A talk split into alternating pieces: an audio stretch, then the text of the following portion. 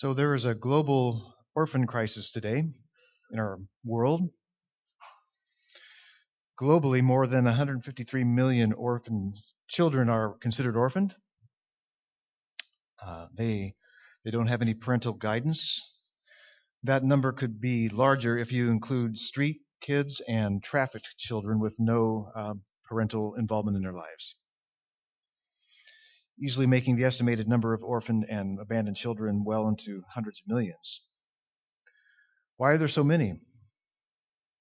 Well, because of wars, because of disease that um, comes through lack of medical care, um, lack of clean water.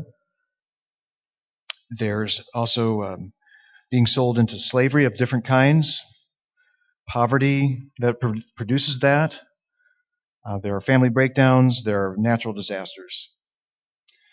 So why are we focusing on orphans today, orphans and, and foster kids? Well, because God says it's important, so that's a good reason. And it's also National Adoption Aware, Awareness Month, so it's a good month to focus on that, as well as uh, we thought it was Orphan Care Sunday. It's actually that's next Sunday. So we can, we're, if you'll let us do it this Sunday, we'll we'll do it. Jesus' brother James cuts to the chase about caring for orphans. And in, in James chapter 1, verse 27, James says, Religion that is pure and undefiled before God the Father is this to visit orphans and widows in their affliction and to keep oneself unstained from the world. So what, what is religion? So religion is devotion to God, beliefs and, and behaviors that are devoted to God, uh, saying pure religion, uh, morally clean religion, an undefiled, not polluted, not impure religion is um, this is what it must be. It must be involved uh, with caring for orphans. The religion that is the real thing involves caring for orphans, and, and he says to visit orphans. So that word "visit" is used in another place to talk about being an overseer. So it refers to giving oversight, refers to um, helping, refers to continuous responsibility of looking after, of caring for. Um, throughout the Bible, it talks about God visiting people, God visiting his people. And whenever it talks about God visiting his people, it, it refers to sometimes he's doing it in a saving way, he's doing it to rescue, he's, he's redeeming, he's actively blessing, he's activating blessing in the lives of people. So visiting is not just stop by and, and say hi. Visiting is moving in to rescue, to help, to be uh, involved in in helping a person in their distress. So um, James is saying that t- true and pure devotion to God involves helping orphans in their trouble, helping them. Visiting and caring for orphans and widows is not the only way to, to practice true religion, but it is a, a vital way because God says we're to care about immigrants, uh, those people who are poor, uh, who are sick, who are disabled. But he specifically singles out orphans and widows in this verse because they have unique needs. It's not terribly difficult to see why, because um, part of the reason that they're orphans or widows is because their parents or their husband has died. If you're an orphan, it may not be that both of your parents have died, but they have abandoned you. They have have uh, sold you. Some of them, again, we mentioned poverty um, leads some people to sell their kids into what sometimes they're sold that as getting a good job in the big city, but it inevitably ends up being slavery. So that's why orphans get so special focus because they're um, they're the least able to defend or care for themselves. They're the most helpless and vulnerable. In addition, they can often be easy to overlook, to not be noticed. They can't pay you back for helping them. They can't make you famous by increasing your reputation among the beautiful people. But the greatest reason true religion includes helping orphans is that it reflects God's heart. It reflects God's heart.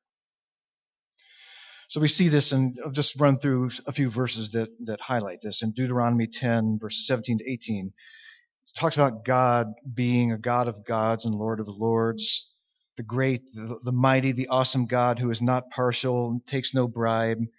He executes justice for the father, fatherless and the widow. So that's the kind of God he is. He's, he's a God who executes justice for the fatherless and for the widow. In uh, Psalm 146 9, the Lord watches over the sojourners, the immigrants. He upholds the widow and, and the fatherless, but the way of the wicked he brings to ruin. Or in Psalm 68 5, he's the father of the fatherless and protector of widows in his holy habitation. Or in Psalm 10:14, to you, God, the helpless commits himself. You have been the helper of the fatherless. So again and again and again, we see that God's heart is He cares for orphans. He cares for fatherless people. And God commands uh, frequently in the scriptures that we're to, to, to, do justice for orphans. And so in, in Isaiah chapter 1, verse 17, learn to do good. How do you do that? Seek justice, correct oppression, bring justice to the fatherless, plead the widow's cause. Or, as he says in Psalm 82 3, give justice to the weak and the fatherless, maintain the right of the afflicted and the destitute. So, you might be saying, well, such a massive problem if there's like hundreds of millions of orphans or abandoned children in the world. What can I do? I mean, how can what I do make, make any difference in that whatsoever? Well, you don't have to solve the world orphan crisis yourself. So, you, no sweat. You're not needing to solve the world orphan crisis on your own. But you, you need to have your eyes and your heart open to how can I participate in the life of just at least one orphan? How can I care for at least one? Um, in, in Deuteronomy verse chapter 24, verse 19, how can you make a difference in the life of one orphan? Well, when you reap your harvest in your field and forget a sheaf in the field, you shall not go back to get it. It shall be for the sojourner, the fatherless, the widow, and that the Lord your God may bless you in all the work of your hands. So just for not going back after a piece of food that you left in the ground that you can leave for the orphan, you get rewarded by God. So give your spare change to caring for orphans. It's just do something. And God will honor that. Uh, so in the realm of orphan orphans, there's foster kids. In the United States, there's 500,000 foster kids, kids who are in the foster care system, and uh, there are 130,000 of them are available for adoption. What would it take to care for kids in the in the U.S. foster system? What would it take? So, just looking at Protestant churches, not not neglecting Catholic, but just looking at Protestant churches like we're a part of, there are 300,000 of those in the United States. So if every one of those churches took on at least one, uh, helped one foster family foster kids, that could solve the problem. We could empty the foster care backlog and find placements for all the waiting children. But the fullest solution for helping orphans is to bring them into a family. Now, there are ways to, to try to help them reunite with their family of origin. So that's that's important to, to not forget that maybe there's their family still is there and, and there's a way to help that family be able to take those kids back into their family life. So that is a possibility and that, that gets done sometimes, but where that can't happen, uh, the best way is to bring them into a family and that means adoption adopted children are not naturally the children of, of parents. So that's what an adopted child is. He's not not by natural birth, and uh, parents select a child who is not naturally one of their children and make them one of their children. John Piper says the deepest and strongest foundation of adoption is located not in the act of humans adopting humans, but in God adopting humans and, and this act is not a part of his ordinary providence in the world. It is at the heart of the gospel. So in, in Ephesians chapter 1, verses 4 and 5, Paul writes, In love, God predestined us for adoption to himself as sons through Jesus Christ, according to the purpose of his will, to, to the praise of his glorious grace with which he has blessed us in the beloved. He did this knowing all of us would be rebels against him. We were the people in the back of the filing cabinet with a red stamp saying, do not adopt.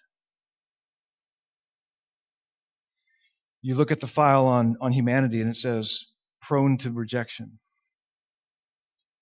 prone to running away, prone to disobedience. There's no reason why God should have loved us, and yet God did love us. He chose to set his love upon us. He set his love upon us, and, and it was a redemptive love to reconcile us to himself, to restore us to himself, and, and restoring a people to himself. We, we were meant to be part of God's family. strong gospel ministry throughout history has involved caring for orphans. So may, some of you may have heard of George Mueller. He was a man of, who uh, lived throughout almost the whole 19th century, from 18 during the 1800s. He cared for over 10,000 orphans under his ministry. On top of that, he preached all over the world. He pastored a church for 66 years. He uh, got missionaries started like Hudson Taylor, and he started a, a scripture knowledge institution that spread across Europe, eventually serving more than 123,000 students. So he was busy, and he's a great example of, of integrating the orphan care ministry into the mission and ministry of the church. And he explicitly modeled that the motivation for orphan care is not only human compassion. Obviously, that's an important part, but that's not all there is to orphan care. That's not the only reason you do it. What he said, he said there are three reasons for establishing the orphan homes that he set up. And he, he set up five of them in his lifetime. He said there are three reasons for doing it. And the first reason he said is this that God may be glorified. That God may be glorified should he be pleased to furnish me with the means in its being seen that not it's not a vain thing to trust in him and thus the faith of his children may be strengthened so he said by seeing how god provides for the orphans, and he, he never asked for any money directly. He talked about the ministry, but never asked for money. He just trusted God. He prayed and had incredible answers to prayer, and God always provided for the orphans. So he, he did this for the glory of God. And then he said a, a second reason is to provide for their spiritual welfare, their spiritual needs. And then he said the third reason is to provide for their physical and temporal needs. So that's he's a he's an amazing example to follow. Today uh, we support a, a, ministry called Indian National Inland Mission um, in a country of India where there are 31 million orphans, and they I mean they they plant churches, they make disciples, they they do evangelism all over the place, and they they have a, a, orphan network of that cares for over 1,200 kids. So there are other ways that we can participate in helping orphans, and some some of you are already doing things. You're already aware of some of the ministries we have. But just so that I just want to make clear that the connection between uh, uh, orphan care that is mandated in scriptures and and being as a priority for Harvest as a church. So with with orphan care, we're involved with All God's Children International. You're going to be hearing from them in just a few minutes. And they they have the we've been involved in their work in Haiti and Ethiopia there is at least one family in a church that you're going to hear about that is doing foster care presently. There may be some that I don't know about, but, but from what I know of, there's at least one who's presently here. And then a few of us have adopted. So that's also how you can participate in caring for orphans. There are certainly other ways to do it. You can do respite care for foster parents, helping fund adoptions. There are ministries that help with economic development that, that do uh, orphan prevention, but because they're providing for the uh, helping people to earn livings where they don't feel compelled to sell their kids or abandon their kids or give them up. So there are all kinds of ways that you can participate in helping uh, with with orphans. In April, you're not going to remember this, but in April there's going to be an Empowered to Connect um, simulcast. It's going to be done all over the nation. We're going to do it here, and that is for helping foster parents as well as uh, adoptive parents and other people who work with them and support them to to learn um, how to be more effective with that. So we're hoping hoping to grow in how we care for orphans. The heart of God is to care for orphans. That's God's heart. The heart of God is to adopt us into his family. Before Jesus went to the cross, he said to his disciples, I will not leave you as orphans. I will come to you. And he wasn't just talking about uh, appearing to them after his resurrection. He was talking in terms of sending the Holy Spirit, whom the Father would send in Jesus' name to indwell them. The Apostle Paul calls the Holy Spirit the Spirit of adoption. God the Father didn't just outwardly add us to his family, he put the very Spirit of his Son in us, giving us his spiritual genetic code. And causing us to know and, and love God as our Father. That's where your love for God came from, was from God sending you his Holy Spirit. The adoption price was not cheap. It cost the life, the very body and blood of Jesus to adopt you and I into his family. When Jesus returns, he will complete the, the adoption process by giving us new sin free bodies that live forever with him in his forever family.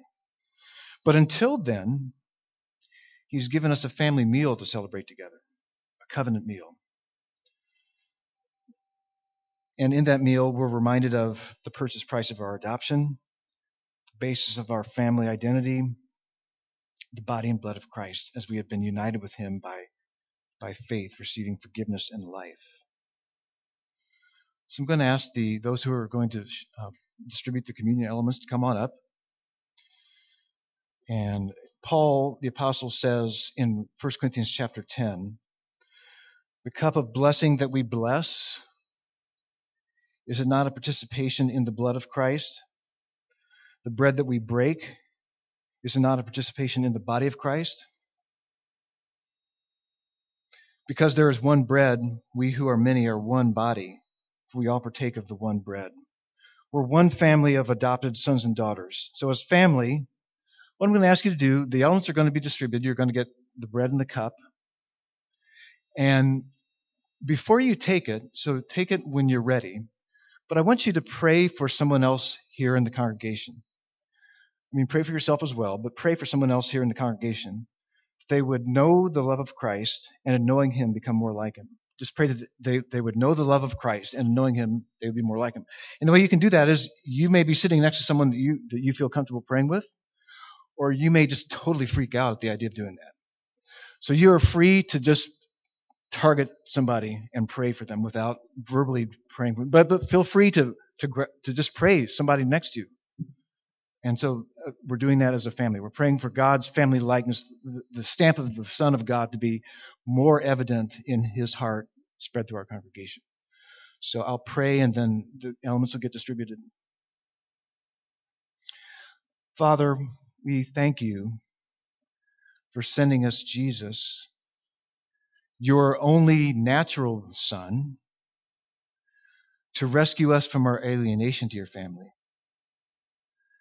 by his shed blood on the cross, bearing our guilt and shame, and through his body becoming, adding humanity to his being God, so that he could die for us, he could obey in our place, and so that when we're resurrected one day, we'll have bodies like him that don't sin anymore. But until that time, we, we continue to need close fellowship with him and with one another. We, we need the ongoing cleansing of his blood. We need to continue to trust in him as our resurrected older brother so that you can continue to strengthen us in faith, growth in him, becoming like him. So, Father, I pray for the Spirit of Christ, your Holy Spirit, to be drawing us near to him during this time as we as we celebrate and we remember, as we confess our sins, and as we thank you for how you have worked to adopt us into your family. And I pray this in Jesus' name. Amen.